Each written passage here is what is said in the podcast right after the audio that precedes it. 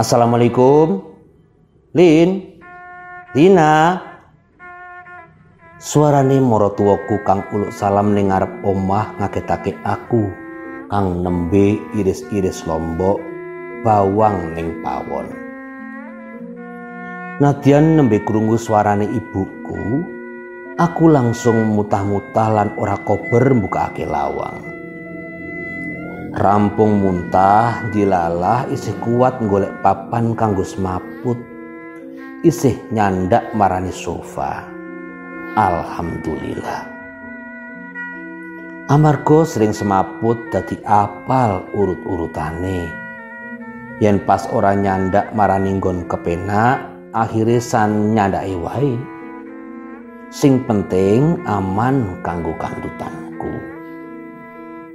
Nalika semaput, aku ora ngrasakake apa-apa utawa ketemu sapa. Ning awang-awangku ya mung peteng tanpa gambar.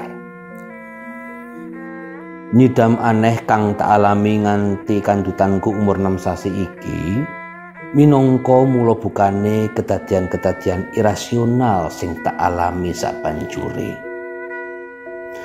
Ora ngerti jalaran opo, saben krungu suarane maratuwaku, ibuke Mas Firman, aku langsung ngrasakake enek, kudu muntah-muntah, awak lemes kabeh, dodo krasa sesak, bar kuwi ora krungu opo-opo maneh, lan banjur semaput. Yen pas sadar, menawa ana maratuwaku, aku mesti langsung semaput maneh. Saiki kandutanku wis umur pitung sasi, ateges wis wayahe ditingkepi. Sakjane aku ora pengen ditingkepi, aku ora pengen ngrepoti sapa-sapa. Apa maneh nganti seprene aku isih ngrasakake enek nalika ketemu ibu maratuwa. Nanging amarga maratuwaku kalebu wong kang ngugemi adat, dadi gelem ora gelem aku kudu manut. Tingkepan dilaksanakake ing daleme maratuwaku. Rencanane mengko yen kari prosesine aku nembe disusul. Ibuku wedi mbok menawa pas prosesi adate kesuwen nyanding ibu malah semaput terus.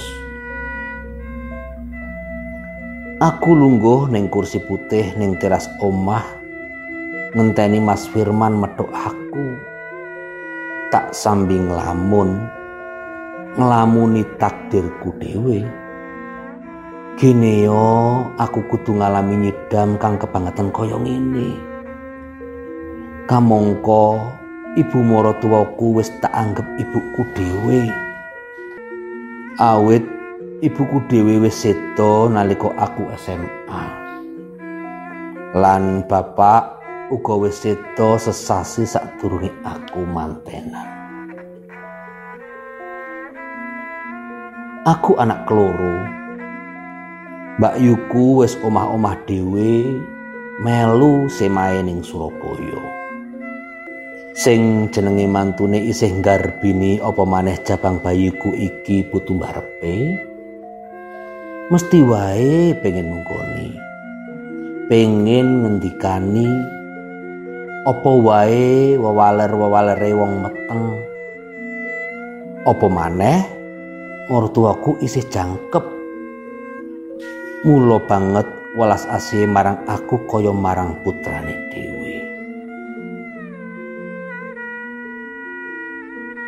Sing ditunggu wis rawuh. Aku marani metu lawang pager lan tak gembok sisan saka njaba. Mbok menawa nganti nginep ning daleme ibu. Mas Firman bukake lawang mobil sebelah kiwa. "Hati-hati sayang, hati-hati." Pangucape karo nyekel tanganku. "Pun siap sedaya, Mas." Nuwun inggih sedaya, umbo rampinipun sampun sumodya, Ndara Putri. godane karun jawil janggutku. Aku mau bisa mesam-mesem wae. Alhamdulillah Gusti Allah paring jodoh wong kang bagus rupane lan bagus adine iki kanggo aku. Uga kaluwarga kang uga bisa nampa aku apa anane saengga aku bisa mbekti minangka putra lan sisihane kanthi lillahi ta'ala. Sedelo maneh insya Allah uga aku dadi ibu kang muga-muga uga bisa dadi ibu kang dadi tuladan anak-anakku. Tekan ngarep daleme ibu kang adohe wetara rong kilo saka omahku, aku mudhun kanthi ati-ati amarga hawane wis enek banget. Daleme ibuku kuwi isih dalem joglo. Dadi ana pendapane ringgitan dalem agung lan ana gandokan ning mburi lan ngiringan. Nalika aku mlebu dalem agung, aku tambah enek. Wis ora bisa nahan maneh, apa maneh bar aku wis krungu suarane ibuku. Aku langsung mutah-mutah, rasane pengen semaput. Nanging nyobo tak lawan. Nalika diwiwiti kanthi adat sungkeman, aku wis ora kuat maneh. Weteng kerasane kaya arep lairan, mules banget. Aduh, oh, wetengku lho Bu, sakit sangat. Aku bengok-bengok marai geger kang padha rawuh. Sedulur-sedulur padha bingung, malah akeh kang nembe ngerti babagan ngidamku. Dilalah nalika kuwi Kiai Rohmat uga rawuh. Aku banjur dilungguhake lan aku diparingi banyu putih kang wis ditungani. Tak ombe nganti entek, nanging larane durung sudo babar blas. Kiai Rohmat ngendika, "Iki ana kang manggon ing weteng mundhuk." "Nggih jabang bayi to Mbah Kiai?" Wangsulanku karo tetep meringis-meringis nahan lara. Tutu nduk, simbah ora ngerti mengko laire kaya apa ya nduk. Sing sabar. Kandutanku saiki wis umur sangang sasi. Ateges aku wis kudu nyiapake samubarang kanggo lairan. Nalika bar nyepakake tas isi jare, klambi bayi, fotokopi surat-surat lan ubo rampe liyane, aku mapan turu. Kanggo turu wis krasa angel. Mas Firman ngipasi aku saka krasa sumuk wae. "Mas, adik kelingan mawon ngendikane Kiai Rohmat. Sing penting diajeng iku tetep ndonga. Mugi Gusti Allah tansah paring pitulungan. Gusti Allah ora sare, dewe tansah kedah nyenyuwun namung kalian Gusti Allah. Ampun ajrih kalian makhluk sanesipun kejawi Gusti Allah, ya." Amin, amin. Sing mak kliyep langsung ngrasakake ngimpi. Ngimpi kang aku bisa ngrasakake banget kaya temenan kedadean. Ning ngimpiku ana wong wadon ayu banget menganggo memper kaya Nyi Roro Kidul kang tak weruhi nang lukisan-lukisan.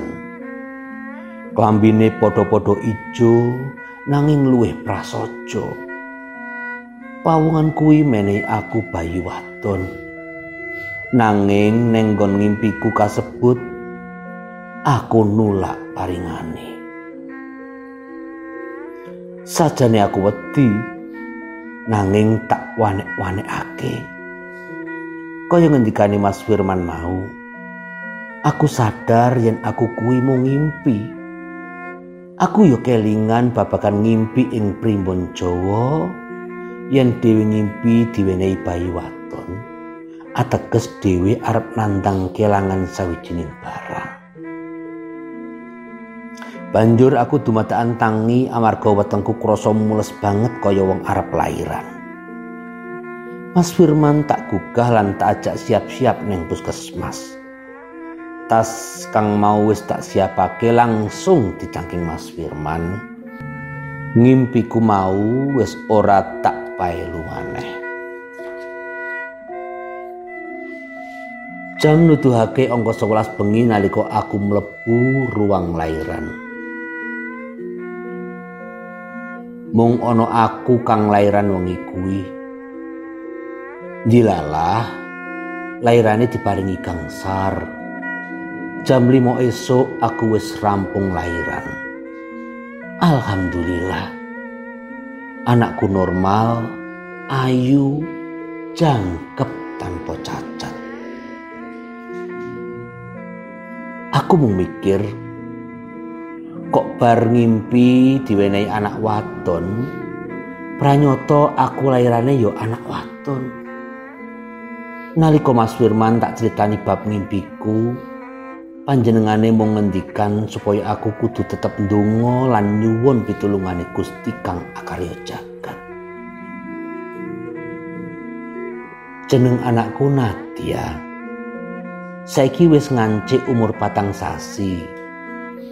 Lagi lucu-lucune, nanging wis seminggu iki sering bola-bali panas.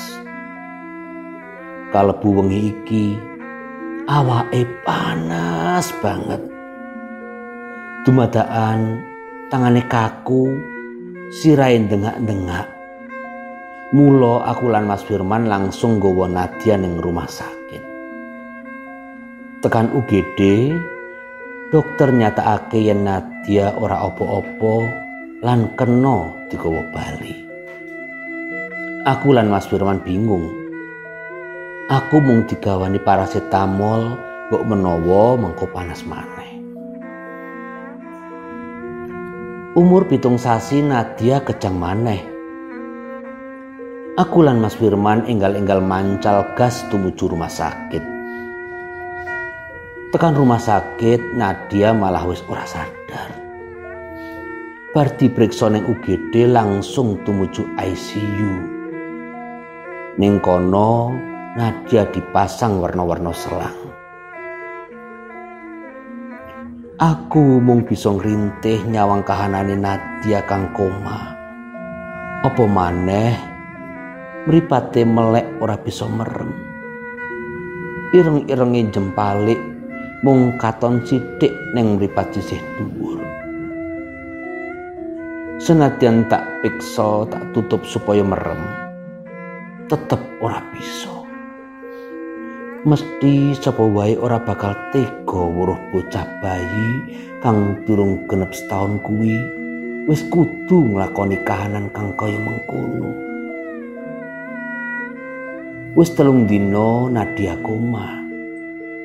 Aku lan Mas Firman, ibu lan bapak moro tuwa ngenteni ning jaba ruang I C U kanthi rasa kang ora karuan. Penjelasane dokter, Nadia ngalami radang selaput otak lan kudu dirujuk sak perlu operasi ning Semarang. Aku lan Mas Firman durung nandatangani surat persetujuane. Aku durung percaya yen Nadia duwe lelara kaya mengkono. Dumadaan aku kelingan karo Pak Lekku kang ngerti babagan gaib. Sopo ngerti ana kegayutane karo apa sing tau dingendikake Kiai Rohmat nalika kae. Aku langsung telepon Pak Lekku lan Pak Lek langsung tumuju rumah sakit.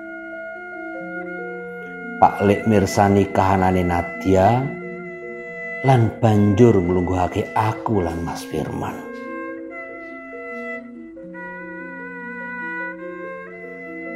Lina, Firman,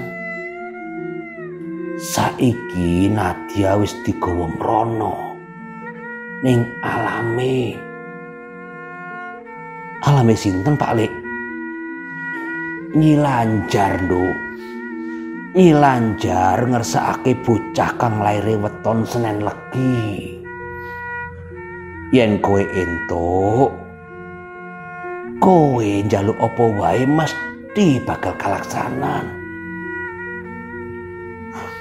Mong Pak Lek, kula mboten nyuwun napa-napa. Kula namung nyuwun Nadia wangsul Pak Lek. Sambatku karo nangis sesungguhan. Mas Firman ngruket aku, nyoba nyarehake aku. Amarga ora penak karo keluarga pasien liyane kang uga ana ing ruang I C U iku. Mas Firman kang uga ora bisa nahan tangise, matur marang Pak Lek. Pak Lek. Cobi Pak Lek. Kados pundi caranipun supados Nyi Lanjar kersa mangsulaken Nadia? Kula ugi badhe ngupayakan semampu kula kangge ngrewangi Pak Lek. Sing penting Nadia saged wangsul, Pak Lek. Iki ora nyupang, Lek. Pancen bocah iki mengkone jasade ninggal. Nanging rohe digawa mrono. Dadi putrane Nyi Lanjar, dudu andhane, dudu Nyi Lanjar pancen arep paring ganti kanggo kowe. Pepenginmu apa kowe kare jebutake? Pak Lek jelasake kanthi alon-alon supaya aku lan Mas Firman gelem ngerteni dene Nadia pancen kudu diikhlasake.